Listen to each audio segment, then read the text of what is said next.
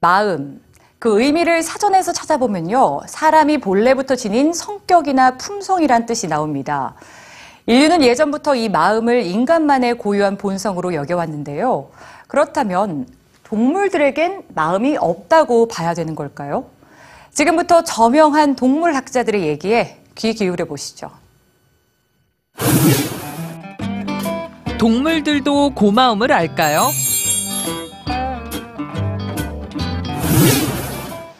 최근 물에 빠진 자신을 구해준 남성에게 열렬한 고마움을 표현하는 듯한 개의 행동이 화제를 모았습니다.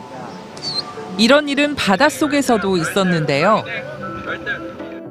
다이버들이 꽁꽁 묶인 바닷거북을 풀어주고 있습니다. 그물에서 풀려난 거북은 다이버들 위로 천천히 돌며 헤엄을 쳤죠. 마치 고맙다는 인사라도 보내는 듯 말입니다. 그리고 그물에 엉킨 고래를 30여 분 동안이나 구조해준 영국의 한 가족은 몸이 자유로워진 고래의 자맥질을 무려 40여 차례나 볼 수 있었습니다. 동물들이 고마움을 표현했다는 건 단지 사람들의 해석일 뿐일까요? 많은 사람들은 인간만이 마음을 가지고 있다고 믿습니다.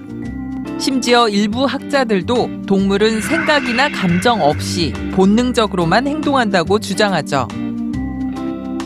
하지만 여기 한평생 동물들과 동고동락하며 열정을 바쳐온 과학자들의 연구 결과를 들으신다면 생각이 달라지실 겁니다. 워싱턴 주립대의 자크 파크셉 교수는 1980년대 초부터 지금까지 쥐들의 감정 상태를 연구해 왔습니다. 그는 자신의 실험실에서 쥐도 간지러울 때는 웃고 그것이 그들의 두뇌의 형성을 돕는 놀이라는 것을 발견했죠. 그의 연구에 따르면 이 감정과 느낌은 모든 동물들의 진화 능력입니다. 인간만의 고유 영역은 아니라는 것이죠.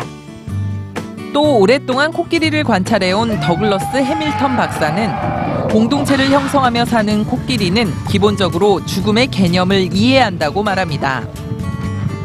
코끼리는 동료의 사체를 지키거나 죽어가는 동료를 도우려고 쩔쩔매며 공감과 연민을 드러내는 경우가 흔한데요.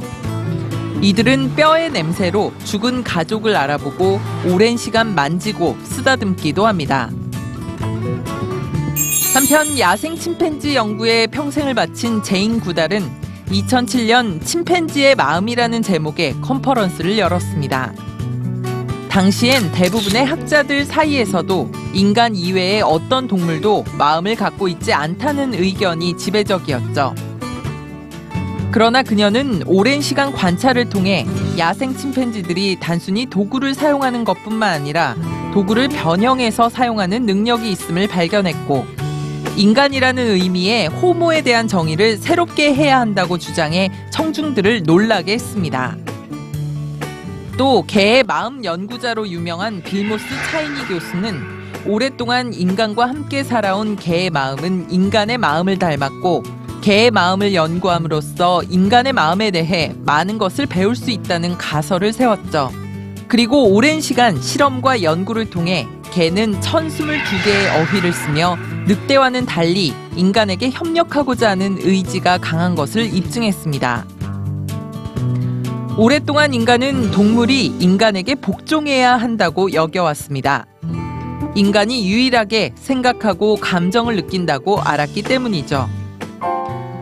그러나 인간과 동물이 마음과 마음이 통한다는 가능성을 인정한다면 우리의 세상은 지금보다 훨씬 더 겸손해질 수 있을 것입니다.